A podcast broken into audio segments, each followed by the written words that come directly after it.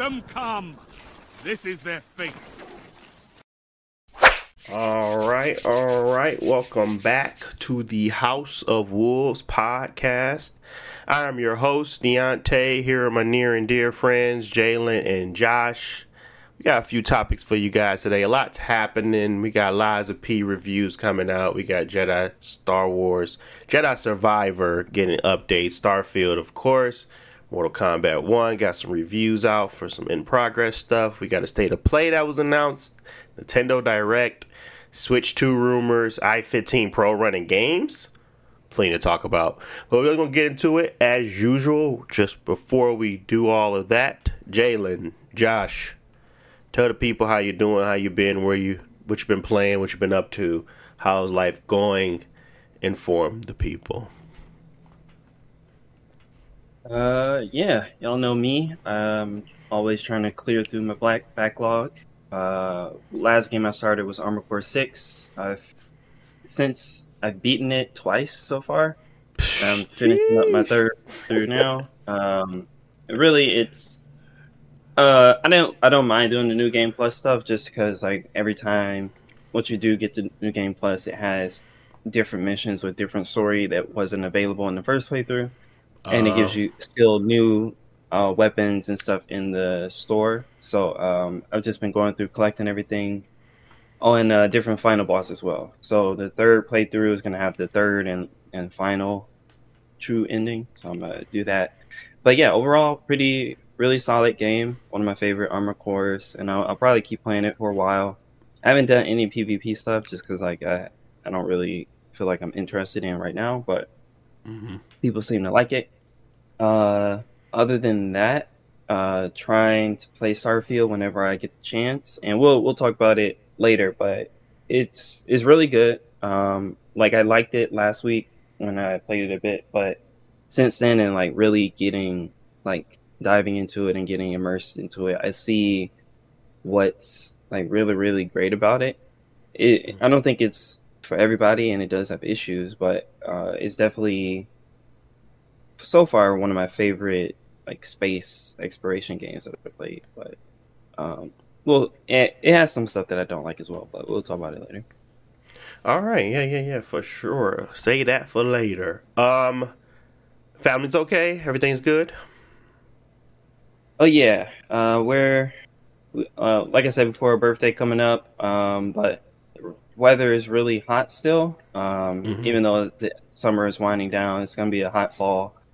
Um, but yeah, everybody's here good. Uh, we got a, a walker, a walker now. She's uh, moving around the house. We had to redo the living room, so she got more space. Uh, Yep. But yeah, Yep, yep, yep. Get, re- get ready to redo a lot of stuff. Um, but yeah, uh, the walking is a big deal.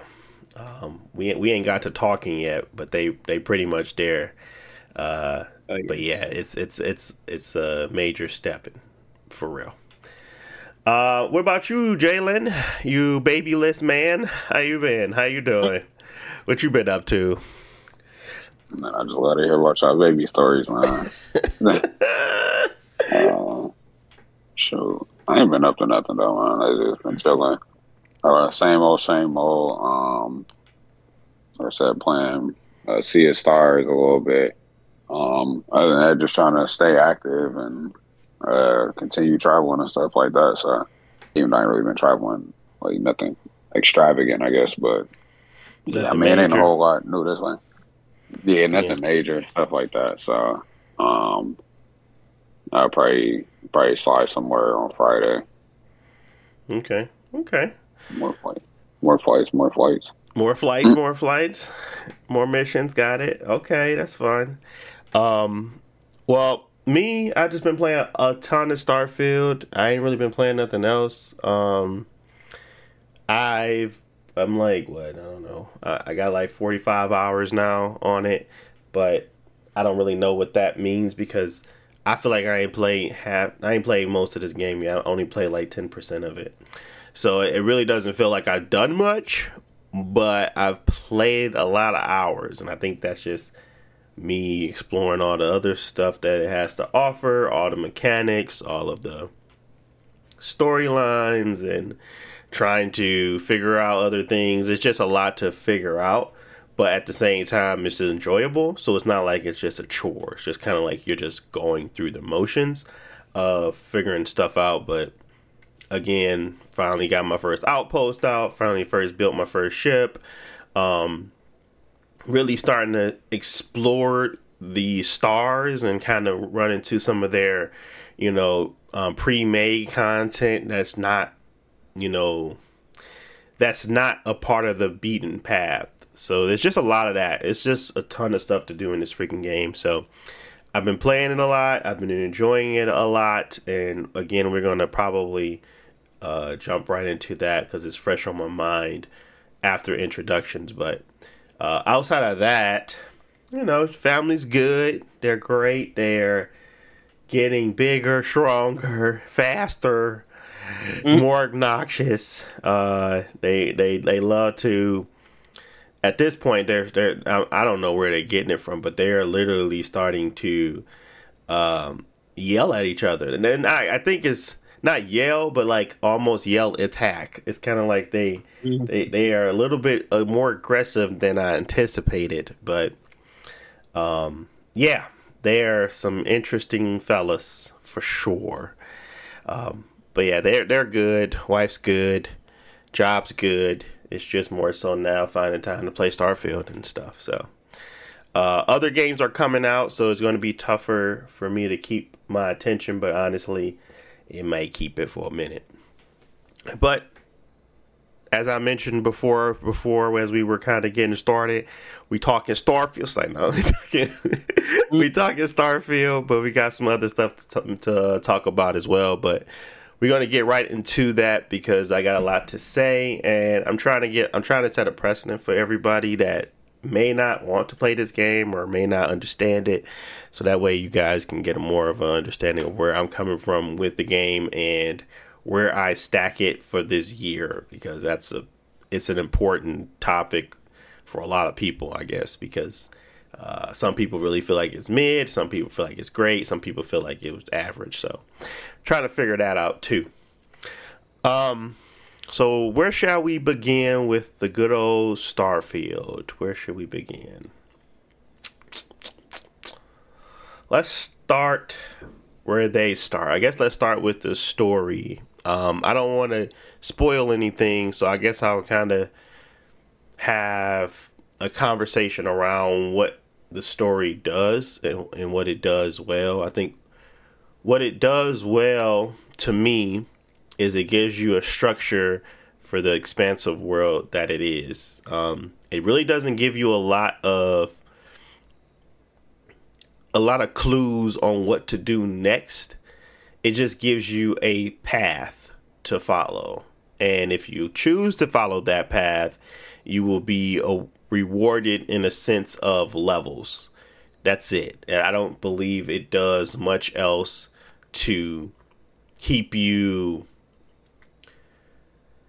to keep a, a structure outside of just leveling. Um, and I'm trying to say that, but it's a, it's in a good way. It's not like the story is bad. You're going to be entertained by it.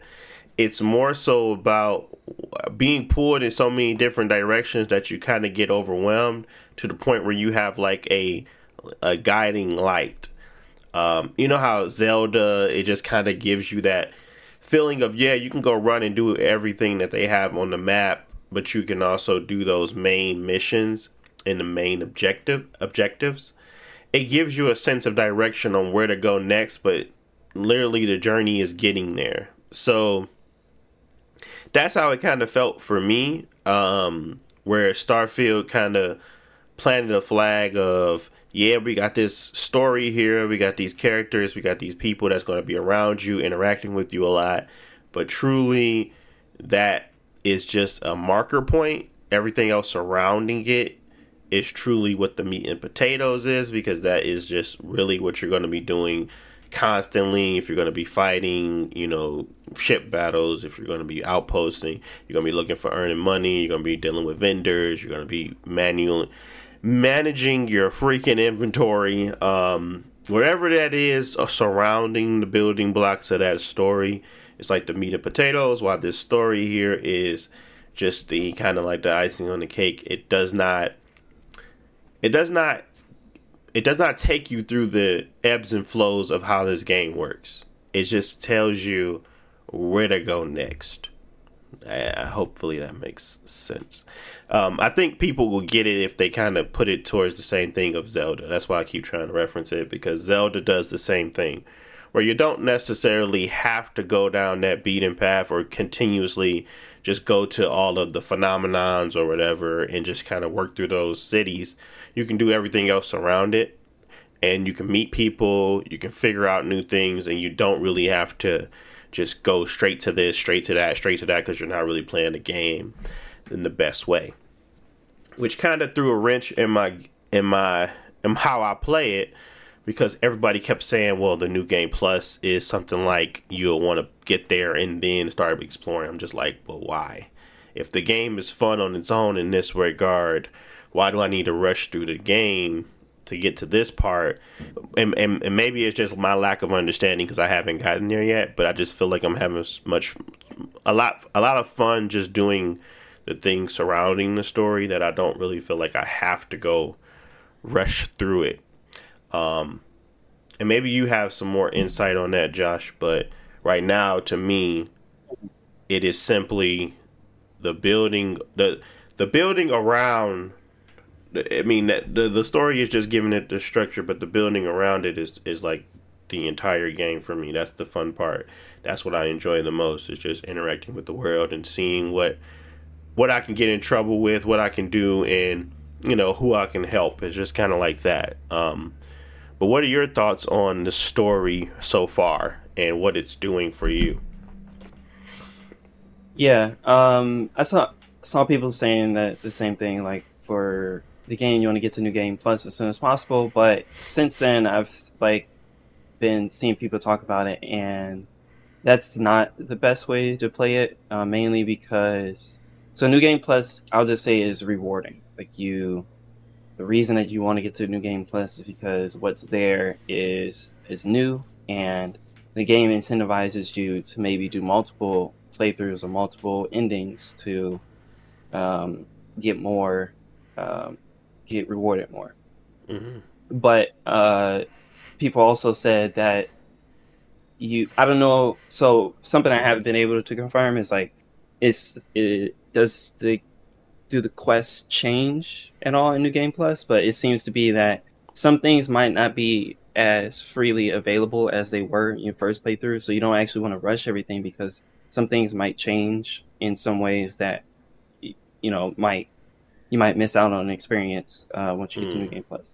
So how I've been playing it, I was gonna just do all the story quests and then go to New Game Plus and then explore, but now, and it's not wasn't even intentional really. The game just like I just gravitated towards certain things. I get to a planet, like the main quest tells me to go to to the Sol um, solar system, and mm-hmm. I stop on Mars, and I do some quests on Mars, and then I just find out like I like being on Mars. I like exploring. I like talking to people, done quests. So I spent all my time on Mars, and then once I felt uh, I'm good, then I left and I moved on to the next planet. So I feel like I'm gonna do that for a while mm-hmm. um, because it feels the most f- fulfilling. Like it, I'm yeah. not being railroaded that I have to do these certain things. I can do it in any order I want. If there's no nothing that I like on this place, then I'll just leave right away. Um, I haven't done any of the like I'll say like fully free exploration, like flying around in space and like going to the super end of the planets. Um, oh yeah, but yeah. just following the the quest. Far away. Yeah, but what I'll say is something I do like about it, and I like when other games do it as well, is when they have good. I'll say progression because like with yeah. a lot of open world games, it's kind of like I'll just use Far Cry or Assassin's Creed for example. We want you to go to the top north of the map, help this person, and then we want you to go to the bottom left of the map, and then go back to the top left of the map, like you going all over the place.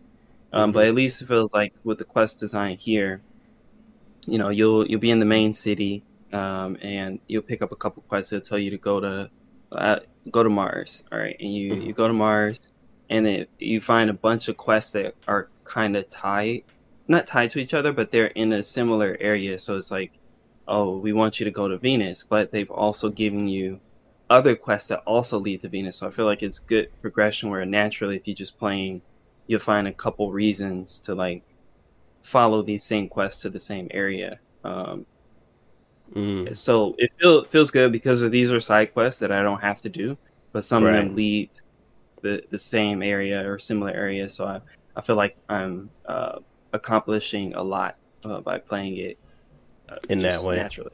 Yeah. Okay. Okay. Um, yeah. And So that's a bit of. I haven't played that much of the story. Like I said, I'm pretty early. I'm at level ten. I don't know how many how many hours I got, but I'm at level ten. Mhm. Uh, just doing quests and like sticking, I guess, to the big main planets. Gotcha.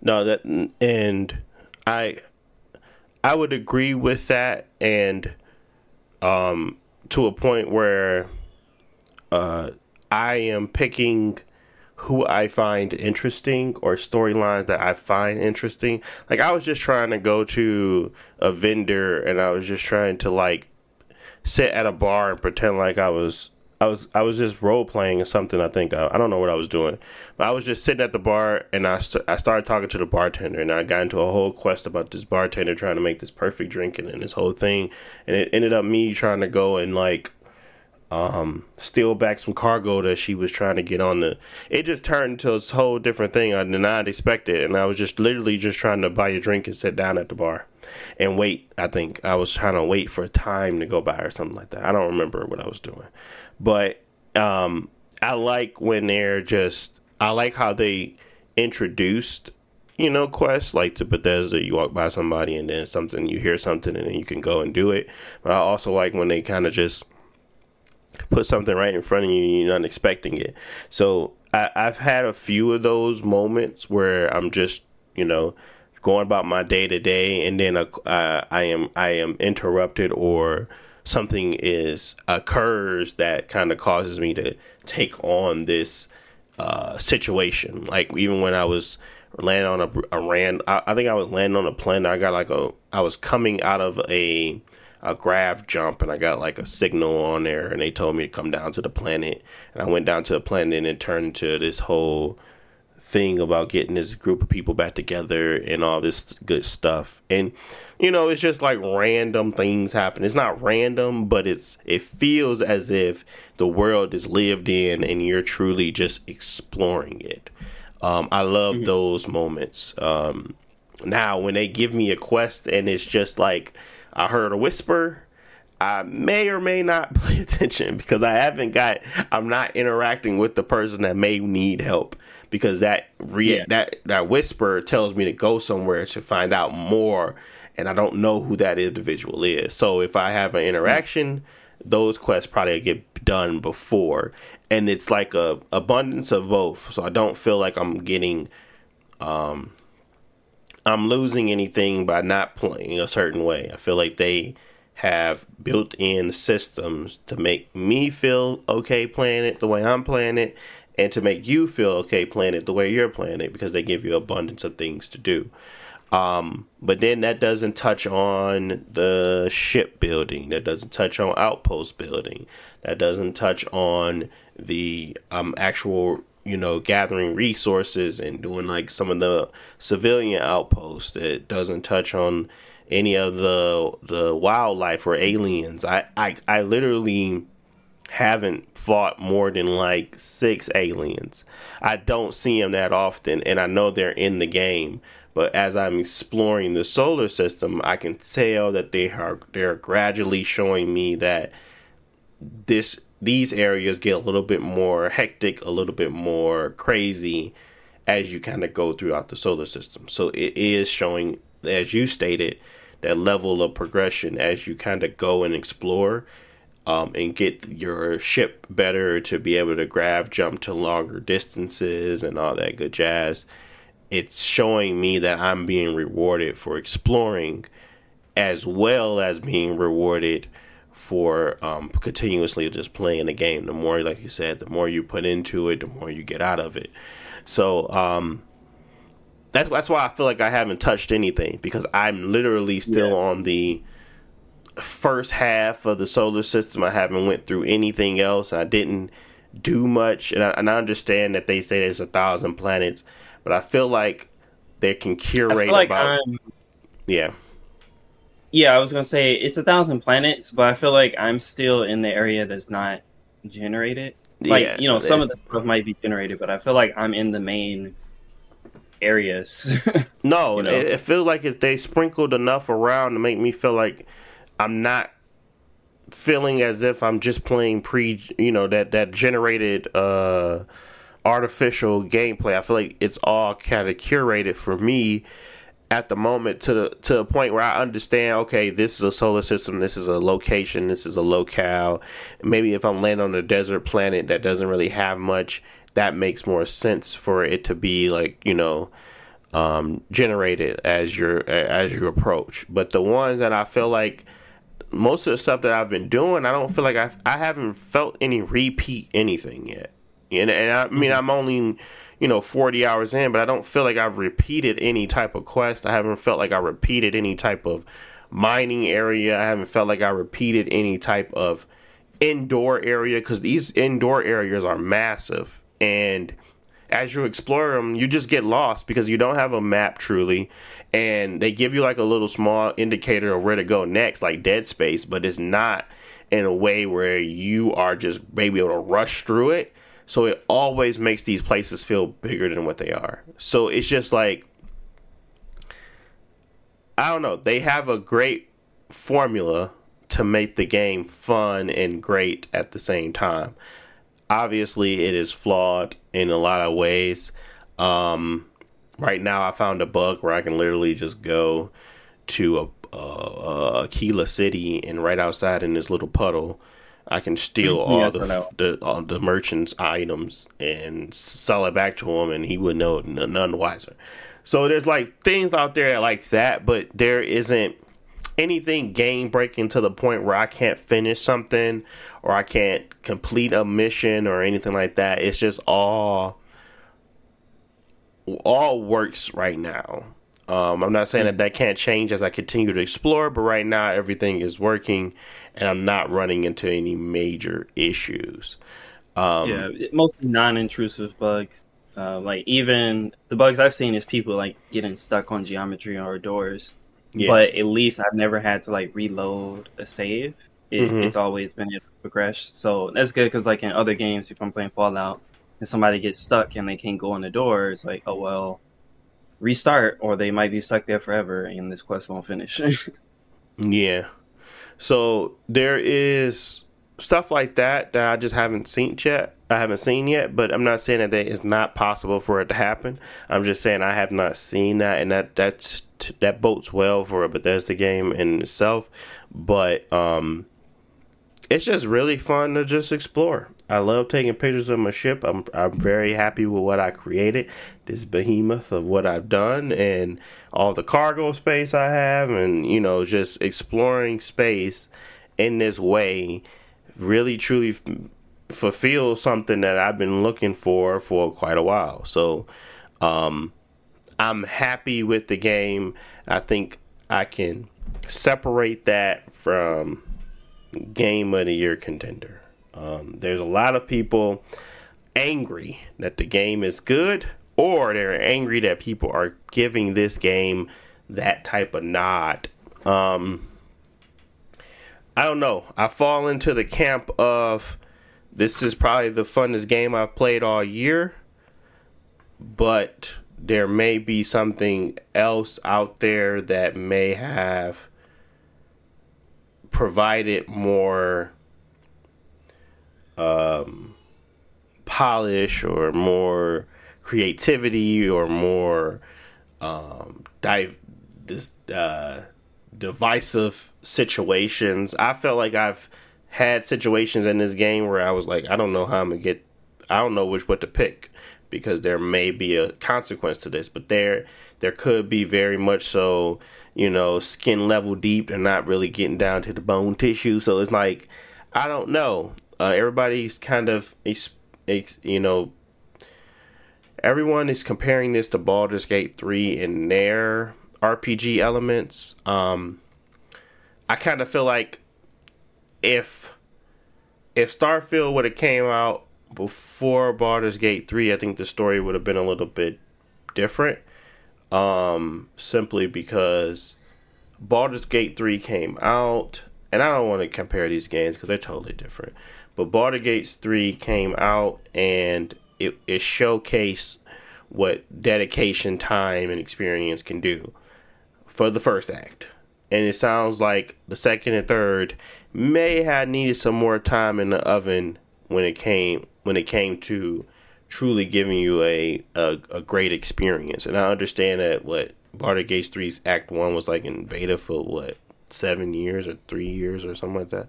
I don't remember how long it was in, but I remember them stating that the Act One at least had a lot more time to be polished, and that's the first thing you're introduced to, and then the second and third act weren't so polished. I'm not saying that they were bad, but they were saying Yeah. like a lot of lines were broken, a lot of situations weren't working right, and it felt like the acts were rushed. So, So I I agree. I think like you know Starfield is getting a lot of attention, but also a lot of fight because it's first party uh, Mhm. exclusive. But uh, at the same time, it is a really good game and does a lot of good stuff. So I think it is going to be a lot of people's list. For me, I don't know if it's going to be my number one, but it, yeah, it's definitely up there so far. But I'll Yeah. say with Baldur's Gate three, it's it's not fair to compare them like you said, but Baldur's Gate three does do things that Starfield uh, can't do. And now I understand after playing Starfield, and I d- don't think it mattered. But Baldur's Gate 3, the interactions are just so complex that a simple Bethesda RPG doesn't work. For, for example, if you play in Starfield and there's a quest, uh, I want you to solve this problem, you can either buy, you know, uh, spend some money to solve it. You can go somewhere and hack something, or go kill some some people, and then you got three options to complete the quest. Whereas like Baldur's Gate Three is the type of game where you can twenty. talk to somebody. Well, no, you can start a conversation with one of your characters. You can have your second character leave the room, leave the area, and then go do something. So if you're trying to steal something, have one character talk to him and have the other one go into his house and steal what you want, um, while you're still in the same conversation. Or it's like, w- I want you to go kill this bandit, but it's like you can literally go kill the bandit, then talk to the person, and the person won't know that you killed them. You can tell them I already killed them. So it's like the interactions are really complex and they're uh, very flexible. You can do it out of any order. Whereas like normal RPGs, you have to do the quest in the order. There might be different endings or branching paths, but you do the quest in the order. Whereas like Baldur's Gate 3 is not like that. You just do it anyway, and there's always a solution.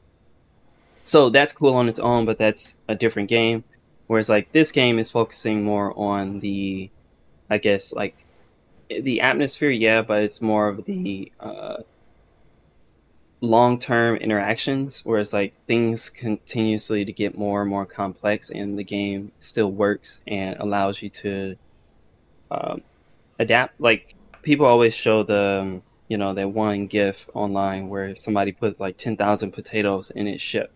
But Oh yeah, yeah. the game allow, yeah the game allows that and it's like so for me I, have been running out of s- storage space so it's like okay i'm just gonna put my stuff here in the lodge or i'm gonna put this stuff on a planet where i know where to find it um, and that way i can ship stuff back and forth until i'm able to get a bigger ship and so the game is still complex but it's focusing on different things Uh, the game is huge but it wants to be able to support everything equally Yeah. um, was and I was going to ask you, was there anything else that you've encountered that you felt you didn't, or I say wants to be improved, or like you didn't like how it was implemented? For me, one of the biggest ones is definitely the UI. Oh, Uh, yeah. not just Yeah. the menus, but like managing your partner's inventory and like managing your ship inventory and stuff like that. I feel like a lot of that stuff is not. It doesn't feel finished. Um, no, but It it, doesn't. works. You know, you don't even have an A button to eat. I was I when they said that on the like the the like on their things to fix update, they, they put Mhm. out like a little tweet about what they were looking to put Ring in, which was DLSS was on there as well, which I was going to talk about a little bit later. But it was a the A for eat because they just press A and and then you you're technically eating it, but you don't know that because it doesn't even have like A to eat the food. So it's just like Oh. those simple things that you like. How did y'all miss that? Um, even when they were talking about, I think I, I know it was another one on there that I was kind of like, huh? Um, well, the, the the FOV slider was something that people were really up like, you know, that that's obviously something they need to fix. The HDR uh, and stuff like that, but um, I know there was like another one where people were kind of up in arms about, and I think it was just that the whole B is held and combi- and and combined to everything, so you have to like hold B, hold exit, to, hold it to B to get all the way Oh, yeah, out, but then you press B B B to get to like, and it's just so many buttons for the same thing, and it kind of confuses me. Um, but there's a there's plenty of time to kind of clean that up. But yeah, shipping it and then shipping the game in this way isn't a good look for sure, and that's why there's a lot of knocks towards this being game of the year. Which I mean, it makes sense for people to be upset about it, but um, there's a lot Yeah. here, and it it's definitely not like a a cyberpunk situation. It's more of like these things need to. This makes sense. This quality of life stuff. Fix it. It doesn't make sense for it not to be there. Um, but uh, yeah, I just I don't know. I think that for me, I I I I don't want to give it. I don't want to say it's just my top game of the year, but it's the best game that I've played. Well, this is it's the it's the funnest game I've played all year. It's the most um innovative to me, as in like these are things that I know I couldn't do in another game. I don't have an experience like that out there that's similar to it. Um Mhm. and it's in a it's in a it's in a space of its own right now. It's not like something else I can go out and play that I feel like I would get the same experience. Um, there are components of it where I may get experiences better, but to bring it all together in a one package and to be as fundamentally it's been well put together in this way um really really excites me especially when i'm like just I'm just jumping from planet to planet, and I got my crew with me, and we just talking about nothing, and then something happened on the planet, and they talk about it, and or if we are just roaming around and um, on the planet picking up resources and doing like outpost stuff, and then we get some some something comes flying by, or a ship comes down, or um, it's just it's just so I don't know. It just feels lived in, and it's so barren, but it feels so lived in in the spaces that I'm at that I've have enough content that I never have to see all the thousand planets, and I still will feel fulfilled. Like I'm, like I said, I'm playing. I've been playing for 40 hours, and I don't feel like I've seen most of this game yet, and not even from a oh because of the the the, the generated content. I'm talking about from the stuff they really made, the stuff they actually truly made for me to play. I don't feel like I've gotten to like, I only got to like 20% of it. Um, and I haven't done that many quests. I've literally just been exploring the world, and it doesn't feel as um, as slow or disengaging as as one are led to believe if you read the discourse online. It just feels fun to play. Um so I, I will have to reevaluate it as time goes on just kind of figuring out to, for myself whether or not i feel like it is going to be a game of the year contender. Um i have I, I if I can make the argument in my mind, I know it's probably going to be there, which I can. Um, the argument Let's is see. simple. Go ahead. Oh yeah, go ahead. No, you you were about to answer my question actually. Yeah, the the argument is simple. It's it's unique and it's a special game. It's a it's a long it has long legs and more than what they put out at the beginning tells me that they truly uh, took the time with this game to build out a expansive universe um, that's truly can felt lived in and felt like you are can immerse yourself in. Um, there are the Bethesda things they here here and there, few far in between as much as I would honestly I wouldn't expect, but they're few far in between, but they are there. But this is a, a once in a once in a while game. I, I don't want to say once in a generation, but it, it feels like that. It doesn't feel like I've played anything like this in this generation yet. Last yeah, generation, very, I don't know. Uh, very immersive. Uh, just because I, I was thinking like it's a lot of stuff in the game that makes you think about like your own input. Like this is my ship, how I de- mm-hmm. designed it, you customize it, or like you're collecting items and you're spending a lot of time organizing your inventory and like walking mm-hmm. around and like exploring. So you quickly get like immersed and like start building your own like connection to these places. And oh, i think they did a it's a very good job of that. Maybe that's the bethesda magic whatever. Um but i yeah like so far uh cydonia on mars has been my favorite area because like you you get there and it's you know it's just a mine but like all the time i spent there and, and, how i helped the characters and how i explored the environment and then walking around the planet with like you know the music is relaxing and stuff like that. So i immediately I left that planet like, and that's crazy. Oh it, it's a nice planet because i was going to leave too because i went into the mine i was just helping people but then it's like they sent me out to do the quest Mm-hmm. And like I just enjoy going back and forth, like going out into the desert of Mars and then coming back.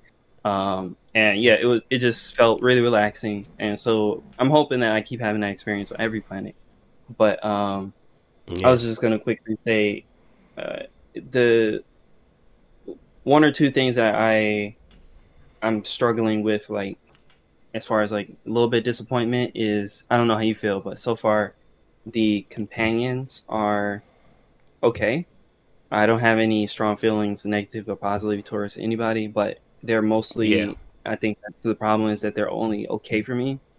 Yeah. Because like a lot of other games, like for example, I always talk about Mass Effect. The best part of Mass Effect is the companions. Like all of mm-hmm. them are unique, and you talk to them all the time. Like every conversation, they have a bunch to say, and multiple of them at the same time, all talking and like helping you out through the, the story. And like that you feel like you build a crew on your ship and you have a strong connection to everybody. So far, uh, I don't have a strong connection to all of the the crew people I have, um, and part of that is because like also the a game very similar to this was Outer Wild, no Outer Worlds. Outer Worlds. See, I don't even. Yeah, Outer Worlds, but from Obsidian uh, mm-hmm. on Xbox. Well, it was on everything, but that was a couple, three, four years ago. It's very similar space game to Starfield, uh, but much smaller in scale. But I think they did a really a lot better job with the making the companions feel unique. Right. Like one of them you get is like literally a priest with a shotgun, and like he'll be in battle, you know, praying for people while shooting them, and it's like that's a very memorable character, and I remember him and I like him. Mm-hmm. Uh, I guess part of that is that Outer World lean more towards, I guess, being like funny. Yeah. Whereas comic. I think Starfield is pretty pretty straightforward. Um, but everybody grounded. Yeah. yeah. It's very grounded, but because of that, the the characters feel a little more boring, but not in yeah. a necessarily that way. But they're normal people. They're not. They don't have weird quirks. no, um, no, no, no. I I don't think um, there is moments in the game where you kind of see what they were trying to go for, but I don't feel as if I'm super connected to all my companions. There are a few that I enjoy more than others, but there isn't a space where I felt like, oh, the banter between them is going on. Like if you go to a lodge and you kind of sit there and let them talk, sometimes you'll get repeat lines, and I'm just like, that doesn't feel like uh, mm, that yeah. great. Um, so Noel, uh, Mateo, they really just sit in the they just sit in the crib. Um, and then mm. it's like Bear, uh, Barrett, um, Andreja, and Sarah, and then um, I'm trying to think his name, Vasco. Vasco. Yeah, um, they all can come with you, and then there's like Sam Coe, um, and his daughter. But but there's like dynamics there. I mean, as you go through the story, you'll see some different stuff. Some stuff happens, but um, overall, I'm okay with it. I'm not like super impressed. Um, but I, I would say I'm okay with what they have offered me for companionship for now. I think they have some interesting conversations, especially when I'm just. I make sure I go talk to everybody to see how interesting the characters can be. Um, but that's not something that you normally would do. You know, you don't necessarily have to talk to everybody to make sure you're progressing or in engaging with them to get the best out of them. Sometimes they just kind of come pull you to the side and say, "I want to talk to you real quick" or something like that. They do that in this game too, but I feel like it's just um, it's not as in, engaging as I thought it would be. Like when I'm on a planet, they might have they might have some key lines for certain things that's happening, but they're very minimal in talking. Um, they're early on. They were talking a lot, and I, I, I felt like I was like, well, dang, did I mess up and like mess hit the wrong buttons? Because they stopped. Like um, I say like t- twenty hours in, they stopped talking to me, bro, and I was kind of like, hmm, what's going on here? So Yeah. you're I, f- I felt like maybe it's maybe swapping out your uh, people and maybe that is how you get the crew to feel you know truly lived or like that they're they're alive and with you um, but I kind of stick with one companion or um, or not and then it's kind of like that's it so Yeah. know. Uh, Um, yeah, I'm gonna try to switch them out more, but again, that brings in quality of life, where you gotta worry about managing the inventory and what Yep. they're holding and stuff like that. But yeah, I can uh, I get that. Maybe switch them out sooner. But yeah, that was the only part that I really felt disappointed in. Like I felt really engaged by the story and all the like faction quests that I've been doing, but the companions are a yeah little bit the ones like that yeah go ahead sorry last. No, the com- I would say most of the game feels like a step forward in a lot of ways from all the other Bethesda games, but the companions feel very Mhm. similar to what you got in the past. So it's not a huge jump forward so far, at least. Yeah, and I don't want to sway you between any characters. So, as like I said, just try them all, see which ones you like, um, and kind of go from there. Um, but yeah, overall, you're right. I think I think from what you're what you what you kind of stated, that's kind of like right nail on the nail on the head there.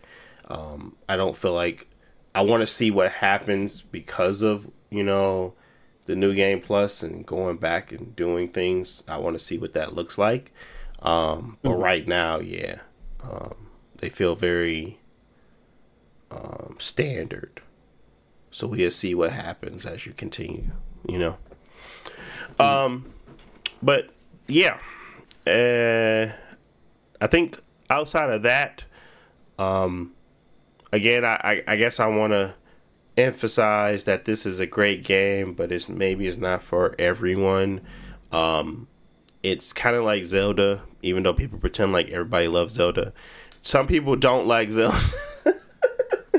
Some people find it to be boring. Some people find it to not be enjoyable, and that it's not engaging enough because there's literally using your own imagination to kind of play through the game. There's nothing that you can't do. So sometimes that's overwhelming for people, and it doesn't feel like you have enough structure. And maybe that's what's causing people to not like Starfield, even though it's an engaging concept.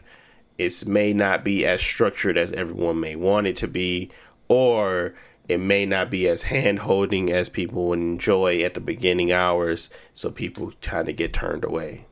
Um, If you are playing this game, I would say take your time.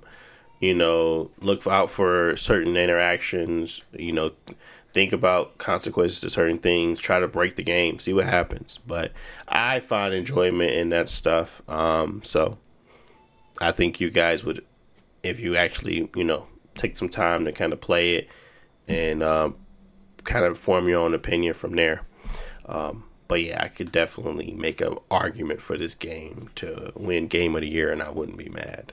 Um, but there are some lot of great games that came out. So uh, let's look at I'm gonna go to Mortal Kombat.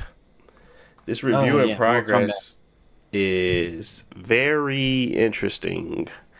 Um, I didn't read all of it, but I mean, it's kind of like it has more modes than I was expecting. It has some co- cool things about like this invaders of the realm. Uh, but they, I kind of want to see this stuff in action. Um, but from what I can see here is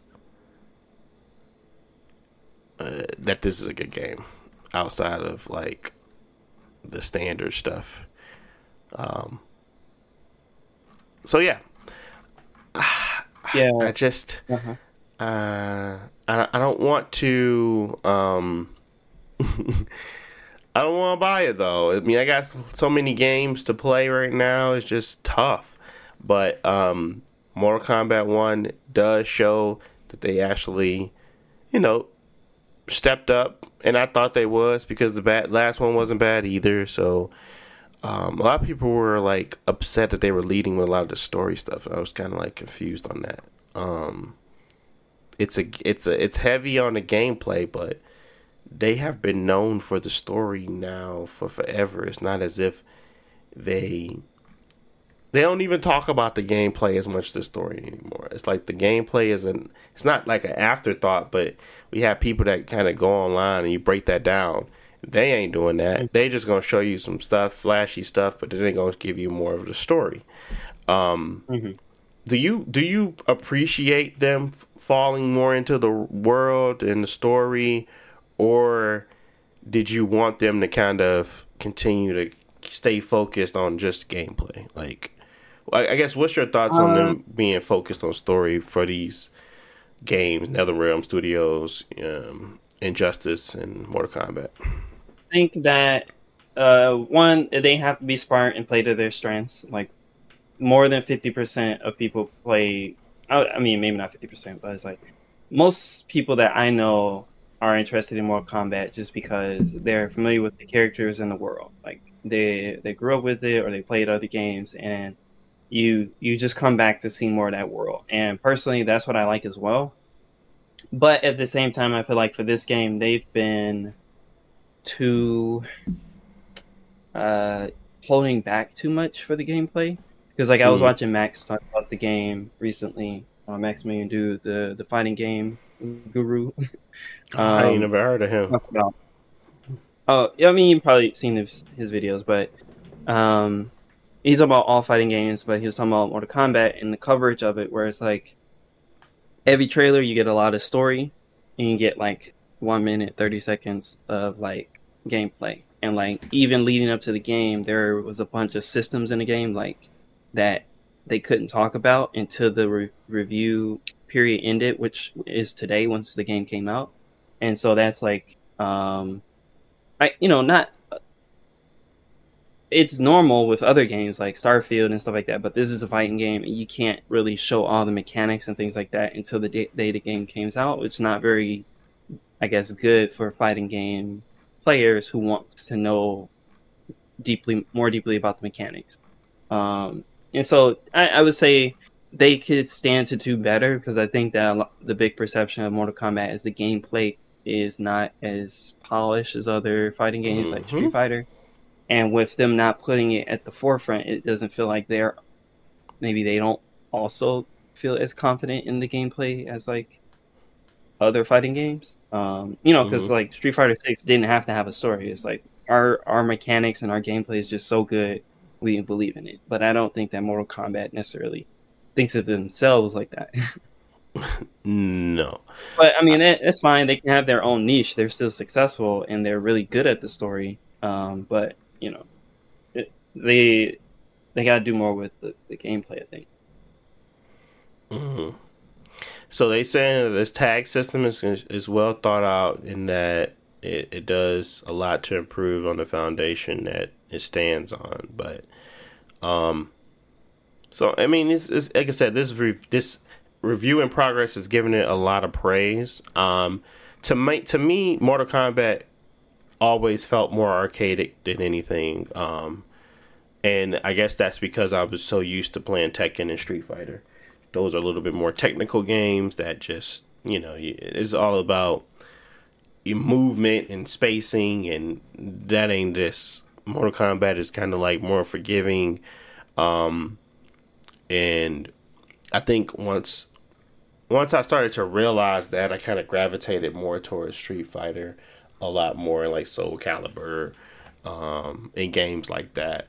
But mm-hmm. overall, I mean, I, I I have no problem playing Mortal Kombat. I actually find the combat enjoyable, and this is the very first one I was introduced to.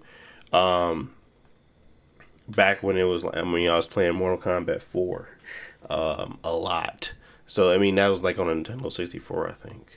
So it it, mm. it was it was that was my first introduction to Mortal Kombat anyway. So and I, I truly enjoyed it. So I, I really don't I don't want to knock it for being more arcadic because arcadey because that is something that I enjoy and liked.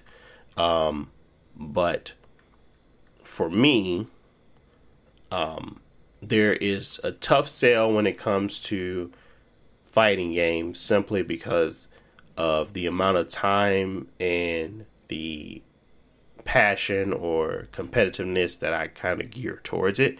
I have no competitiveness in Mortal Kombat. I never go online to play in Mortal Kombat. I don't find that to be the bread and butter. I find the story more so now to be the bread and butter and then playing with people when they come over just so I can brush up on a few skills that I had previously. So I do use a lot of previous history with the game, so I don't want them to change anything to kind of continue to be okay with it or okay at it because I don't really go in and deep dive. Um, I think the most recent character I started playing with was Erron Black um, from the last game, and uh, I kind that was a big step because I used to always play with just um, Scorpion. So it's, it's uh it's just you know having that familiarity, and I think that this game nails that, but it also just takes it to a new level. The production, everything, bro. I, I feel like they really just nailed it. So it does come out tomorrow, and we will see if I have a copy or not. But um, hopefully, I just met a pass because I got plenty of stuff to play. Uh, Lies of P uh, will be coming out soon. I think it's tomorrow too, if I'm not mistaken. But we're gonna talk about that a little bit as well. But um, I'm I'm happy that they're actually uh, showing that this game is probably gonna be good, and um, it was well worth the wait. I think, at least from the from the looks of it, well worth the wait. Mm-hmm. Uh, but yeah, what do you? Oh, um, I think I was gonna. Oh, go ahead. You can ask your question. I was just gonna ask, what do you think about them going straight back to Mortal Kombat versus like going to you know Injustice like they normally do? Uh, so I think it, it's cool. They they set up a lot of good stuff with Mortal Kombat 11, and continuing mm-hmm. that makes sense. I personally am tired of this the same Injustice story. If mm. it's DC focused, I personally want it to be like a new story, so they're not limited to like you know, evil Superman versus Batman. Mm-hmm. Uh, they, it could just be a DC focused fighting game, or like, oh, we're gonna do Flashpoint, uh, Nether Realms, or something like that. Um, mm. But I think that that's gonna be their next step because uh, they they do really they have the DC fighting game IP on lock, uh, so mm. there's more of that to explore. Yeah, I thought it was interesting. I oh, thought uh, I, was, I was thinking they were gonna keep going back and forth, like you know, Call of Duty or something. Mm-hmm. But uh, it might not be ready yet, you know, with, yeah. DC stuff and like you know, they they don't know who Superman is going. to Well, they have a Superman now, but they don't know what DC wants, and DC might be like, wait a little bit. yeah. yeah. Um, and what I was gonna say, as far as the Mortal Kombat One, uh, it does have um, a lot of microtransactions. You can it buy does? glasses for characters. You can buy um, masks and gloves and stuff. They're all on the store. It has multiple currencies. Some of them you can get from playing the game. Some of them you don't get from. Some of them you got to buy. Uh, and then they have so far it's free, but they do have character specific progression, like not not like a full battle pass, but it's like you know level up Scorpion, you get uh, Scorpion related stuff. Um, It's I don't know if that means they're gonna add more to it later because right now it's only ten levels, and you can get ten levels within like you know maybe ten hours or so. Mm. But all that to be said, the game is expensive, and they also have expensive uh, cosmetics on the store. So just uh, you know, be, Be- mindful of that. be aware of that. Okay. Yeah. Um Yeah, that's not good. But um we'll see. We'll see what they say. Like, well, like I said, I, I really want the reviews to kind of be finalized and kind of talk through it. Um, kind of really understand the mechanics. I know they were mentioning the whole um invasions and being able to unlock stuff through that, but it's kind of grindy. So Mm. um, we'll see how that works and whether or not it's it's comparable or at least rewarding to try and go about it that way versus not, you know.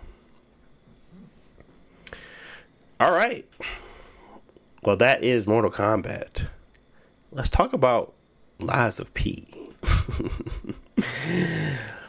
oh boy. So, if if you guys don't remember, Lies of P is the Pinocchio Souls like um Yeah, and I thought because I played the demo, nobody else did. I don't think. Um, I thought the demo was cool. I thought it looked like really interesting and intriguing, and they had like a very good understanding of what a Souls like game should be, and they had a deep understanding of what their world would look like. So the art style, the music, but I know Josh kind of. What, what did you call this man? You said uh, the Tom, Chalamet Souls. no, yeah, yeah, yeah. What was the name of the actor? I forget his name now. oh, Timothy. dude. I don't know how to pronounce that name. Timothy Chal- Chalamet. Yeah, He, like he's in Dune. He's in other stuff. Uh, but I mean, he looks just like him. He said, "You Uh, talk about that uh. Timothy? You talk about that Timothy Souls like?" I said, first off, I didn't even put it together until I looked at his face. I said, "Yeah, this man is. He do got that flourish of hair in the wind right now." uh, but yeah, it's basically a Pinocchio story and Dark Souls esque style. It has the same equipment layout, the same UI and honestly, it feels good to play.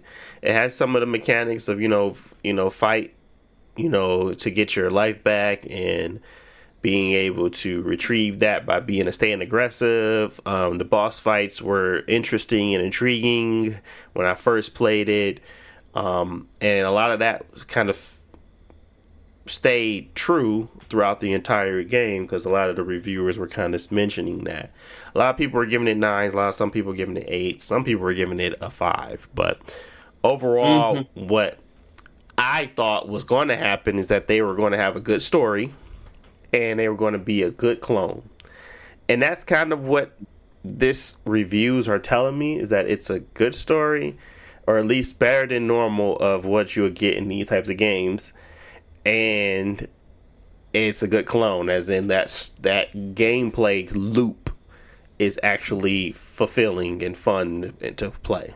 And they have some like mechanics where you can change the hilt kind of like they do in bloodborne like i said they kind of copied but if you copy good and you make a good you know scenery and you build the world around it in a great way i really don't have a problem with that so um, this is one of those Game Pass games that I was definitely going to give a shot, and I think I still am. Uh, I just had to find the time to kind of play it, but overall, um, it's another one. It's another solid game that's come out this year. Um, I don't know if it's going to be better than Lords of the Fallen. Um, I'm kind of these are two of the games I'm looking out for to kind of see which one's going to take that genre um, of act, I think I, do they usually just go with action RPGs like these types of games or no?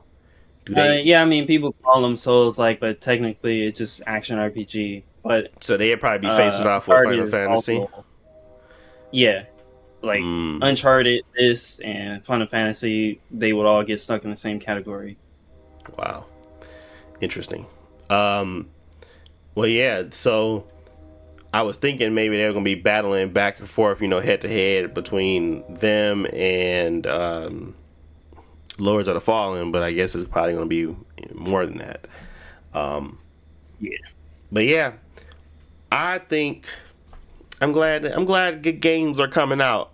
Think it's gonna give me a lot more time to kind of build up the back catalog. I don't know what to, next year is going to bring, um, but I don't think it's going any. I don't think any year going to become close to this year in an amount of content and amount of quality that we've received. I still ain't played Diablo. I still ain't played Huh? Dead Space. Uh, I still haven't played so many games. I still ain't finished Jedi Survivor, um, which we're gonna talk about that a little bit because they got an update. But um, there's plenty of games that have come out that are truly just like, wow. Um, and I think this year kind of can be summed up as the makeup year for COVID. Uh, COVID Yeah. kind of crushed a lot of people. We're not getting yeah. we're not getting COVID like games that got stuck in development. We're getting games that started after COVID and were Mhm. fully like cooked and planned uh, Mhm. after that. So it's good.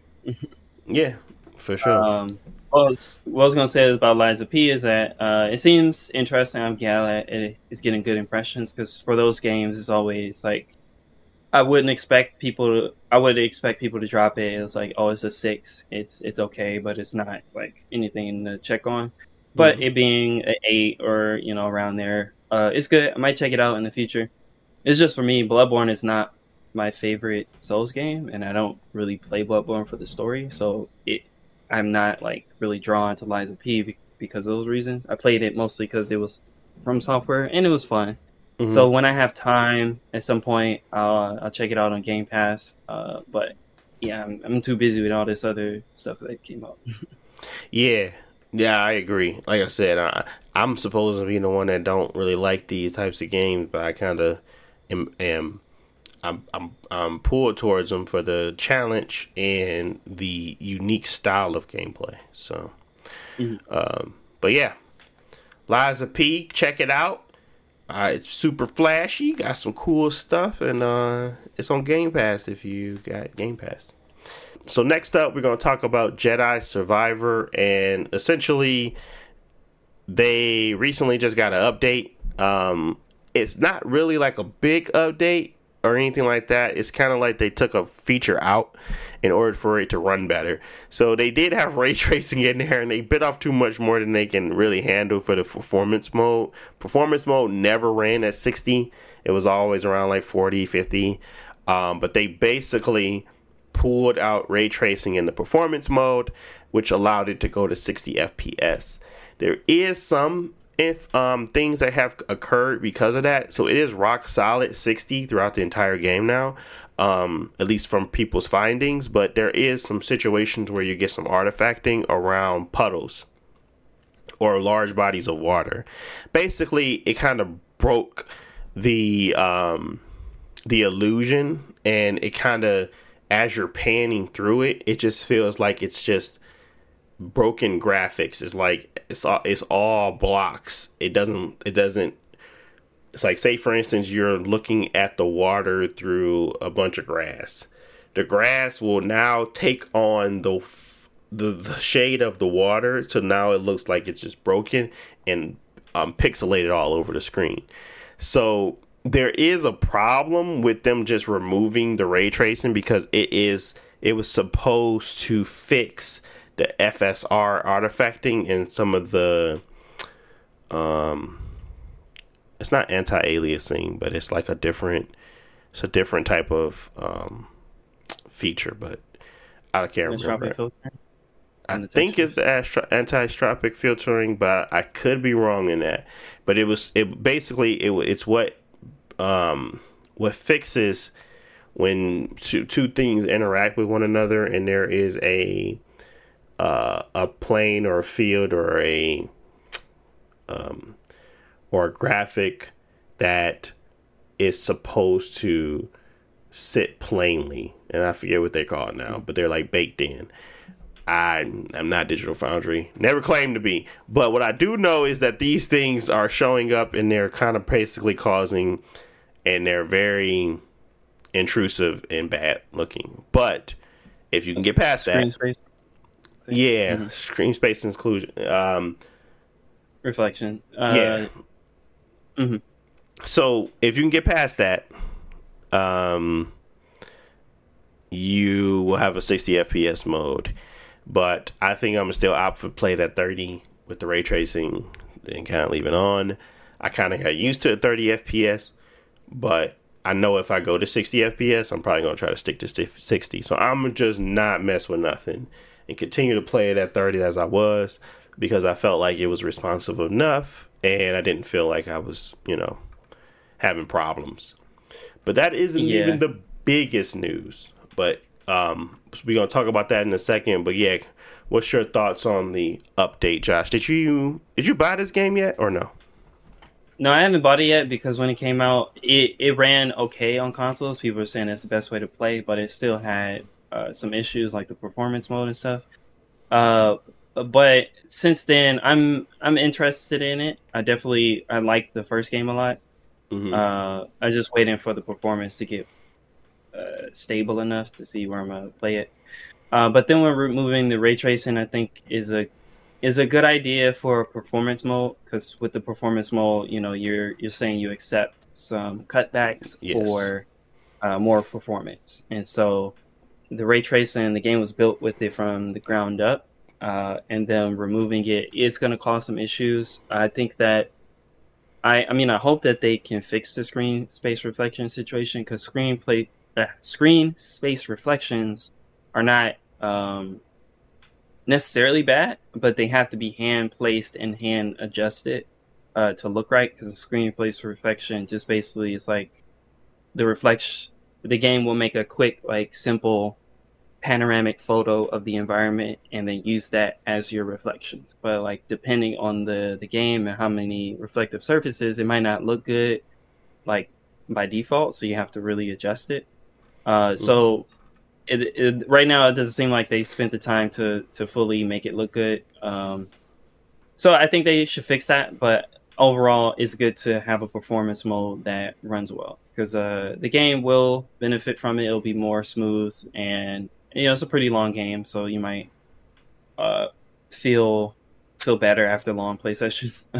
Yeah, uh, but yeah, it's I, I say it's unfortunate that it came out in the way that it did, where we have these issues because yeah. Well, it it's Unreal broken. Engine. But Yeah. I feel like they can they have the tools to fix it. It's just you know they No, yeah, I think I think EA got a little bit in in in uh in the way here, but there was like a whole lot about how you know when they put the publication out and like what something is when it's gold and when it gets to the actual storefront and how they kind of implement it there. It's too it's too complicated for me to understand, but I do know that some people can get it done. So you just have to get it done, whatever the case may be. Um, but overall, I mean, I haven't played it completely yet, but the time I have played it, I truly enjoyed it. So I do know that they have a great package here, and I think this story is going to be phenomenal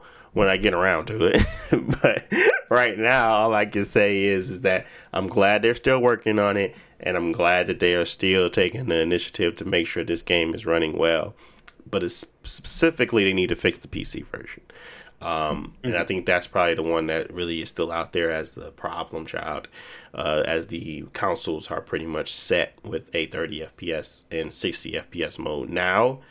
Um, they need to clean up a little bit of that um, screen space reflections and how they kind of break that stuff. But um, yeah, I think that they need to kind of clean that up. But overall, we're in a good space now to if you want to jump in, you can.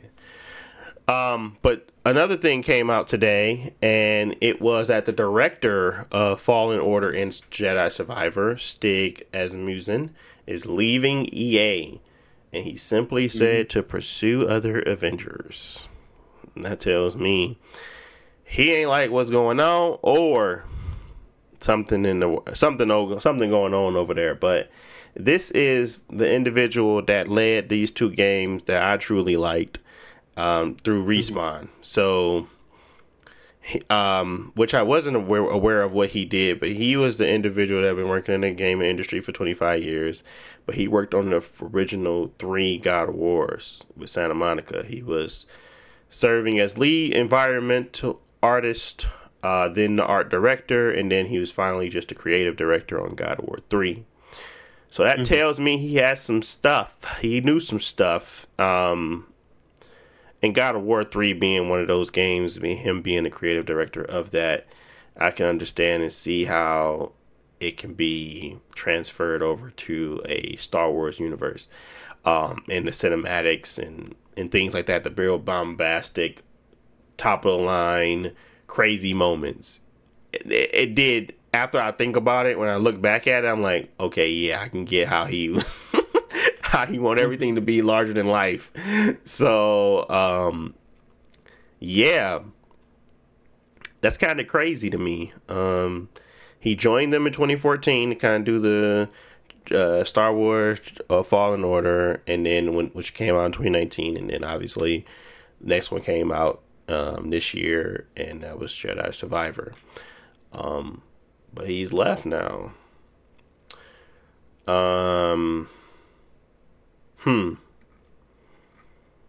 What does that tell me about EA? I mean, it's I already know. I mean, but I'm kind of worried because I, I honestly I think respawn is like a shell of itself at this point.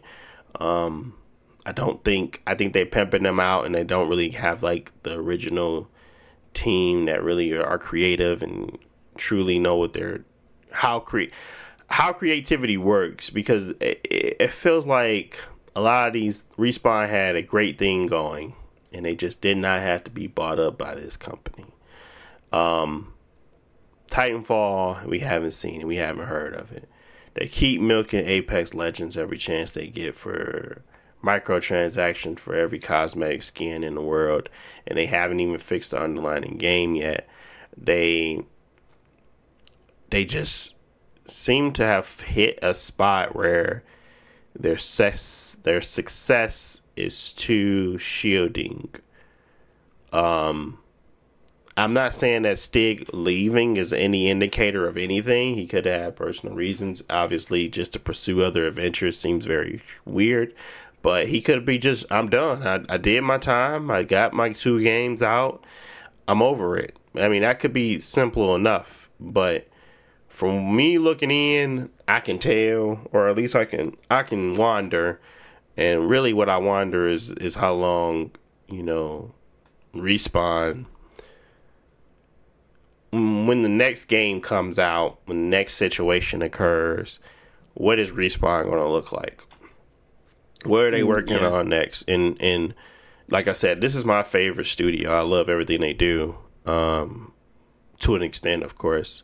Apex Legends was a great game at its core, and and then it became a you know money making machine, which is fine. But I I only value it for what the core was, and once that core is kind of broken, I really don't find the need to continue to play um, and support because they have plenty of people playing and supporting, and they don't really necessarily need um, individuals that truly were interested in their solid gameplay. They just need people that be interested in their c- characters.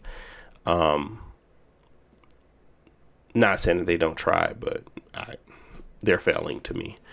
Um, but this, you know, coming out, these games gave me a glimpse of hope. And even though it did come out in a bad state, they they're trying to right the ship, obviously, and they're trying to make sure that these games uh, truly have legs to live on. Um, but yeah, I'm kind of worried. I'm not gonna lie. Um, it seems as if there's going to be a big shift to me might be a big shift coming up soon um, where we're going to see another one of those when they first did it from Infinity Ward and made respawn respawn gonna break off and make another another whatever they want to call it at this point from the original people that was on respawn. Um, I hate that it happens, but I think that's what's going to happen. Pursue Other Ventures seems very weird to me. I don't know if he's going to be making Yeah. another God of War game, but it just seems so weird. Like he has nothing in pl- plan. He just he want to be he don't want to be done with it. Um, I bet I guess he's been in the gaming industry for 25 years, but hmm, seems weird. Yeah. Uh, so I don't, you know, know the whole story with respawn, but yeah, being part of EA, the big company, some it, there's always going to be like uh, some mandates or focuses. Like we want, you know, respawn to focus on Apex Legends and increasing profits, and that's Mhm. like what we want you to do, and that's you know, it's not necessarily always a bad thing because the company has to you know make profit but at the same time for creative individuals and people who are really talented at respawn that that will limit their ability to do what they're good at. Um Mhm.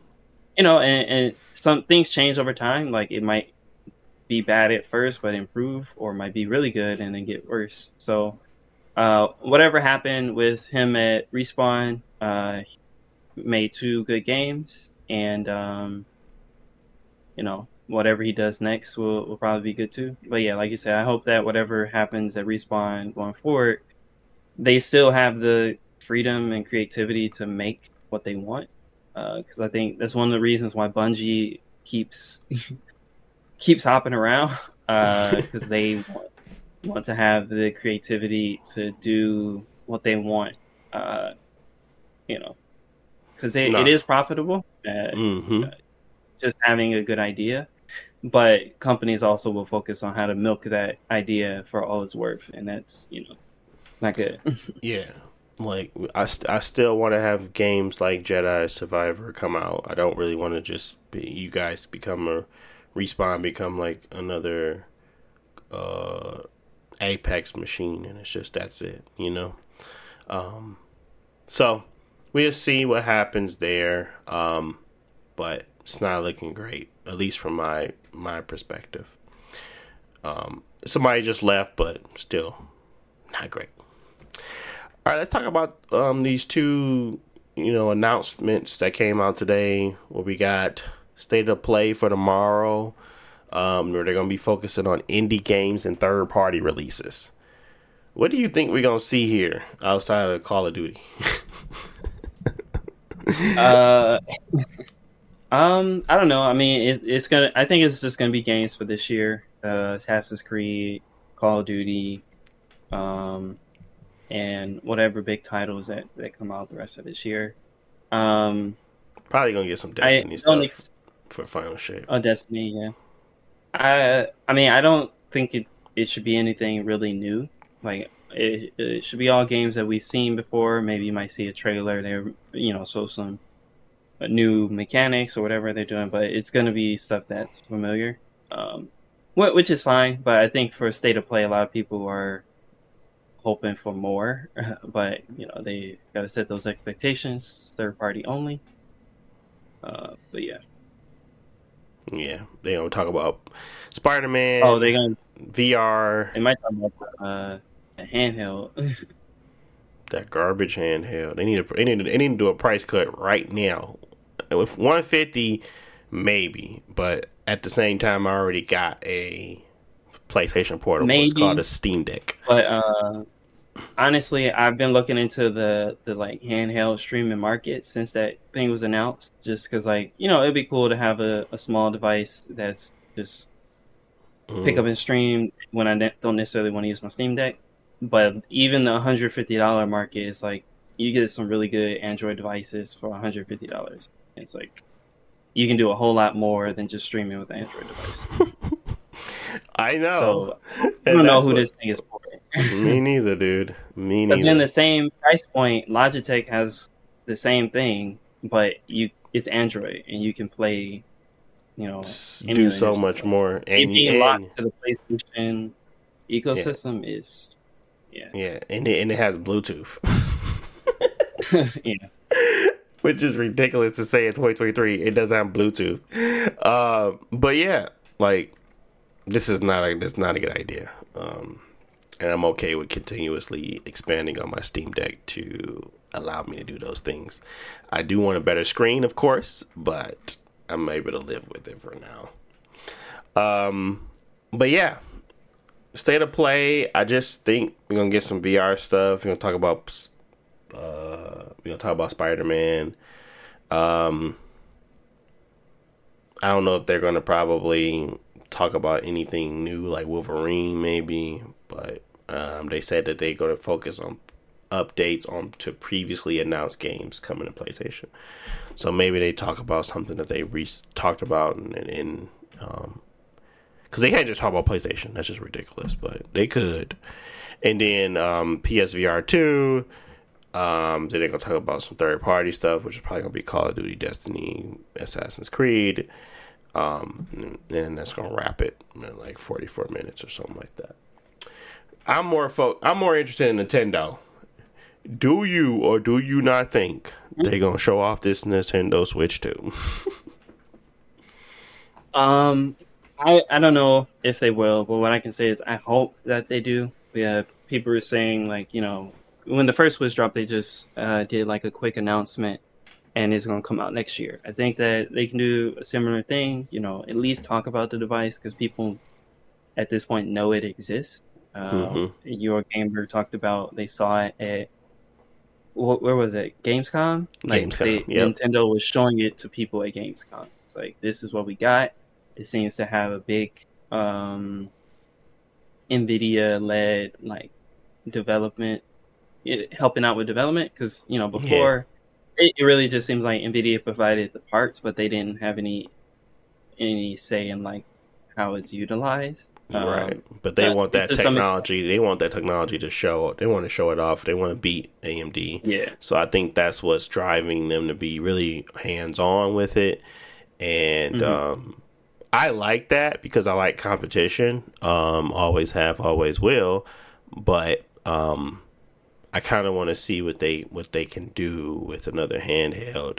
And I have no Mhm. problem. Shell. It's been since 2017. I have no problem giving them another four hundred dollars. I just ain't got nothing to buy, so it's it's time yeah.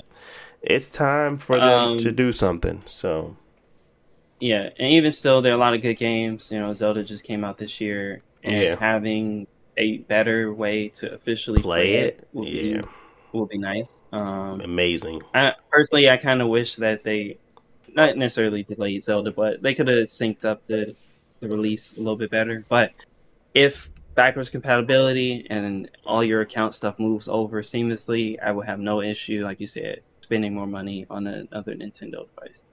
They definitely hurt Zelda.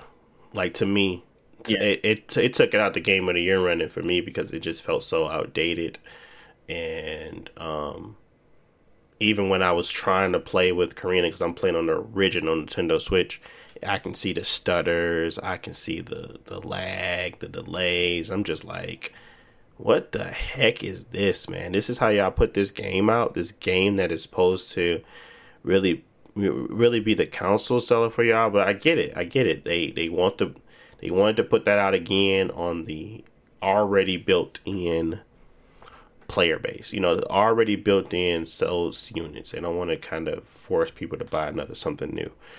Um which makes sense. I mean but they could have did a switch version and they could have did a switch 2 version but you know nintendo. They just want people to focus on buying what they what they have and get those dollars get those dollars. But um i feel like it was it kind of it definitely hurt my um experience. So i'm hoping for a new updated refreshed console to truly go through that game um, the right way um, and kind of play it f- the way i want to play it um, but yeah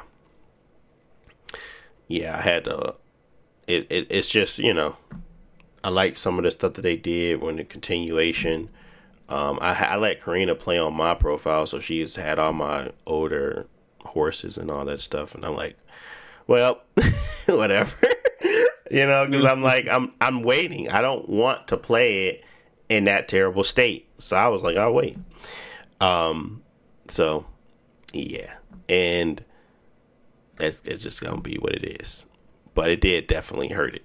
I'm, I'm even even though I was playing it with Karina and like like watching her and doing stuff and all that good jazz, it still definitely hurt my perspective on that game from launch because I was just like, this looks muddy. It's not great, and I know you guys can do better. So hopefully we see something better. Um, I don't know if if they spoke about. Let me see. Yeah, they spoke about it and they said that it's basically going to be talking about the winter games, uh, and it will start at 10 a.m. tomorrow. Um, they, you know the the games they currently have announced are Detective Pikachu, Super Mario, Super NES, um, like Super Mario RPG, and then they got some Princess Peach game. But man, am I hoping for the Switch 2 to be announced? But we'll see. I won't get my hopes up too far, but that's my hope. uh, and lastly, let's finish it up with the iPhone 15 Pro. The Resident Evil running at 30 FPS on the on the phone, Josh. Are we in the future? Is this the future, Josh? Are we going to be future? Are we going to be gamers on phones? uh, I think that it.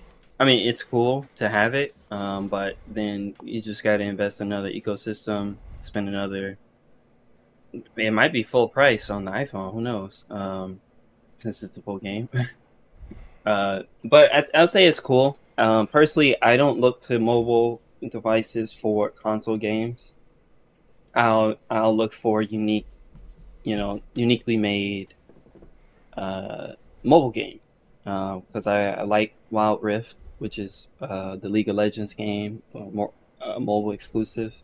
Um, and there are a lot of like exclusive games that utilize the device where you play for a short session, and you know the device can push push the hardware and the graphics to do cool stuff. Um, mm. Personally, I would never play Resident Evil on my phone. I would play it on the TV. On a, on a but they got HDR. whatever. But they got HDR and ray tracing. yeah, and it's gonna last for thirty minutes in your body. Uh, you know, or it's gonna be plugged in. That mug gonna be on fire. Man, uh, battery go. But I mean, it's it's cool to see what what the device can do. But yeah, mobile games, I feel like they just don't, they can't fully utilize that. I mean, other than like Genshin Impact, because like y'all don't play Genshin Impact, but like that's a mobile design game, but somehow they make a big world like Breath of the Wild, and you know people enjoy it, but still, I feel like that's a that's a different experience that is optimized for the phone. But these mobile ports, I, I'm personally not interested but it's cool. It it looked good. Yeah, my for my thought is that um, I like the accessibility of being able to game on certain things, um, but um, I I still prefer a traditional experience at this point. Um, I truly can't get used to turning my phone into a plaything I don't know. It's kind of felt. It feels the same way I was doing with the PC, where I need an ecosystem, um, mm-hmm. to kind of like truly feel in in, in um, immersed. So it kind of puts oh. puts puts uh-huh. it off for me. So yeah, that's where I kind of like the Steam OS on my PC. I love to turn it on when I'm trying to play anything on my Steam OS. I like to try to push everything through Steam now um, just like on my Steam Deck. And then uh, on my phone, I haven't figured out anything for that yet. So I just I don't feel like it's a gaming device. I feel like it's truly just meant for me to, you know, it's a it's a social media machine plus phones and mm-hmm. text.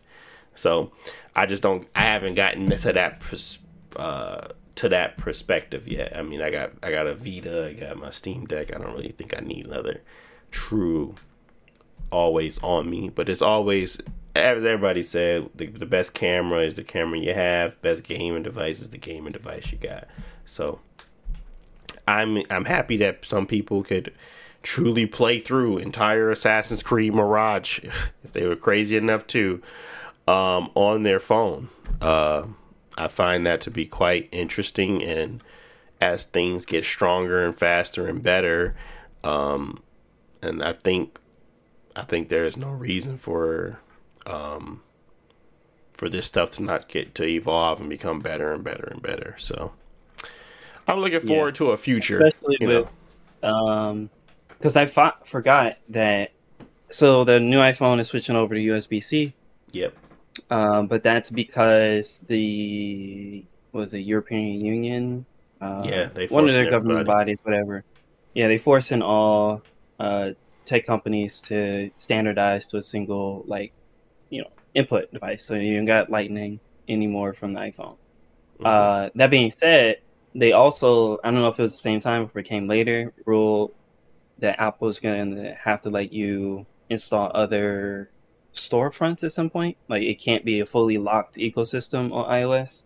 Yep. So you might be able to put another app installer on your phone. Uh, if that does come to fruition and it opens up to opens up the ecosystem, then you might see iPhones who have all this power be able to do other stuff that's you know Apple wouldn't let you do before. So uh, yeah. that would be cool. Um, but yeah, that's that's if a I could run Android on an iPhone, oh, that'd be amazing. Uh, yeah. so, um, I mean, I, I, it's not amazing to the extent because I like my Google stuff. I love I love the Google e- ecosystem, but the um, but it's kind of like you know, their ecosystem is flexible, not Apple's. Mm-hmm. So if I could dual boot or something like that, um, that'd be that'd be interesting to see how that kind of works out. You know. Is you finna uh, get one of these iPhones? Cause you you ha- you got one of the iPhones, don't you? Uh no, I sold that one. Um, I, I think oh. I traded in, but uh, I was planning on either getting a a fifteen or fifteen max, potentially for just uh video recording and editing, but I think that'll be a waste. Um, because I'd rather have the. Because I don't really need the Pro. I just need to be able to shoot 4K 60 without feeling as if I'm, my phone's gonna overheat because it has a very bad problem with overheating these um, Android phones. So uh, I don't even shoot in 4K anymore. I shoot at 1080 and 1080 60 which is still fine. It doesn't look terrible, but I was like, why the heck I can't use all the functionality of my phone? That's what made me mad. So, um, I was thinking about it simply for the videography, videography of aspect. So, uh, but yeah, yeah, I I might pick up a, a max just because I like the size and it's you know getting close to time to upgrade. Mm-hmm. Um, but mainly, I like the the finish, the titanium finish. I think is really nice. There's not a lot of um, phones with with that. Um, yeah. Uh, then again, uh, I'm I'm waiting till my 11 Pro stops working um, because there's really feature wise and like uh, there's nothing I care about with the new one. No, exactly. Button. Yeah. Um, I'm, camera, it's more but... so probably going to go through T-Mobile, do that whole just you know iPhone for free, trade in another phone situation. Um, it just inflates your bill technically, but then they give you a credit for the year. So it's not like I'm really because I'm not even going to switch my SIM over to it. It's really going to be one of those situations where I have two phones, both of them are paid off. I can sell one of my old ones and more than likely they give me like eight hundred dollars off or something like that. Whereas mm-hmm. like it's not expensive, but it's just replacing my Android phone that was expensive uh, to you know get a better uh, camera. So we'll see. I would never. I mean, like I said, I don't need a phone. I don't need these things. I have my phone. I enjoy my phone. I don't know if I'm gonna upgrade to Google One yet because I don't really feel like I need to. Um, and until I see what they kind of have to offer, like this right here, this these 15 Pros and stuff like that, did not they not they didn't move the needle. If I was if I was if because I recently um, purchased Karina's 14 Pro, this didn't move the needle for me to be like, oh, she needs this at all. And I don't think it's going to move the needle until like the 16 or 17. So um, probably the 17. So I don't really care. But Yeah. For me, the max might be beneficial. So I don't feel like they ever moved the needle. I mean, you got all those jokes where they keep doing the same thing over and over. I'm I'm happy that more coming out just because my battery health stays service. Like, they don't even give a percentage no more. It just it just stays service. So I'm like, I need a new phone. jeez. And it ain't like I'm getting it for like a feature or nothing like that. I just simply want a new battery. That's the only reason I want it. You and you ain't got no warranty on that thing? Probably not. I mean, I had the phone since I got a 12 and I had it since somewhere between like I just say fall after September, like fall uh, Mhm. 2020. So I'm due for a new phone. I was due for a new phone back in June, but I just ain't never upgraded. Cause I'm like I'm all the way for another phone call. on. So my battery cut. Nah, that makes sense. You getting the pro or you just gonna get the fifteen? Uh, I don't know. I'm tempted to get the cheaper one, but it depends on how they do the store credit stuff for that when you trade the phone in. hmm If they gonna pay it all off and stuff like that, I might as well just go ahead and get the uh, whichever one. I can tell you that of. the 15 is a is a good phone. The 15 is a good phone. From what I was seeing, the 15 actually had the better upgrade. The Pro, really not really. Um, unless you're like super super into camera stuff, you're not gonna be able to like because they have all the functionality. There's like certain things where like the USB C bust, like there's a there's a there's a speed difference between how fast you can move data. You get up to 10 gigabits per second on um uh this new USB C bust on the Pro, and then you get like four gigabits per second on the original that you would get with a Thunderbolt. So if you're not moving like tons of data a lot, it really that's one of the big features and then the pro also has like the um it's like um Refresh rate? I don't even think it's the refresh rate. Um Uh, I would have to verify that. I don't. I know that the pro, the pros are the only ones that can natively run the games. The if but that ain't no. Like I said, I don't know who is gonna buy a pro for that.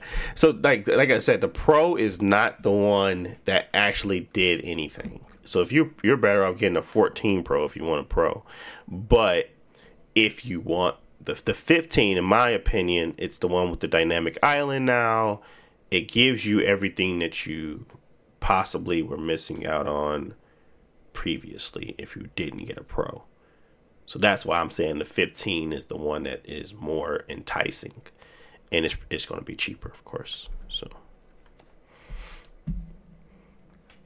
I watched Yeah, it. I I'm, was uh, like, uh, I, wa- I watched the whole thing. I was like, I'll watch it, and um, because you know I'm a, I'm a, I'm just interested in technology, but yeah. But you, I'm you more should so care about the yourself. battery life. So Yeah, I looked at a Check little out bit the into Max. it, but the Max is the one that usually gives you the best battery life anyway. Check out that Max Yeah. because they because they have a, as you stated, I don't think it's refresh rate. I think it's the resolution of the screen. That's what I think it is. uh, I think the refresh rate are the same, but I think the resolution of the screen is different, and that's why the Max always gives you better battery life. that's But which no- one you got? You got the 11 Pro Max or just a uh, regular one? I have the 11 Pro Max. I always get the Max because I'm just interested in the size. Uh, I mean, I do use the camera stuff, you know, uh, family, but I'm not a professional videographer, so it, it's mo- mainly I, lo- I want the big screen. Oh, okay. Yeah, I don't, I don't be wanting my phone to be too big, so but I'm gonna consider it though. I think it's like maybe like an inch bigger or something like that. So. Yeah, and they they fit it into like a the the same. They fit into like a smaller silhouette because they're thinner bezels now. So you should check out the Max if you um like in store, see how I feel. Uh, but okay, that's pretty much it. Um, I want to thank you guys for listening as always. Uh, we will talk to you all next time. We got through a lot of stuff today. Um, as usual, I'm glad you guys got to this point. You got here, you're the real OG. Thank you guys for listening. Always check us out on Spotify, Google, Apple, YouTube, wherever you see my face.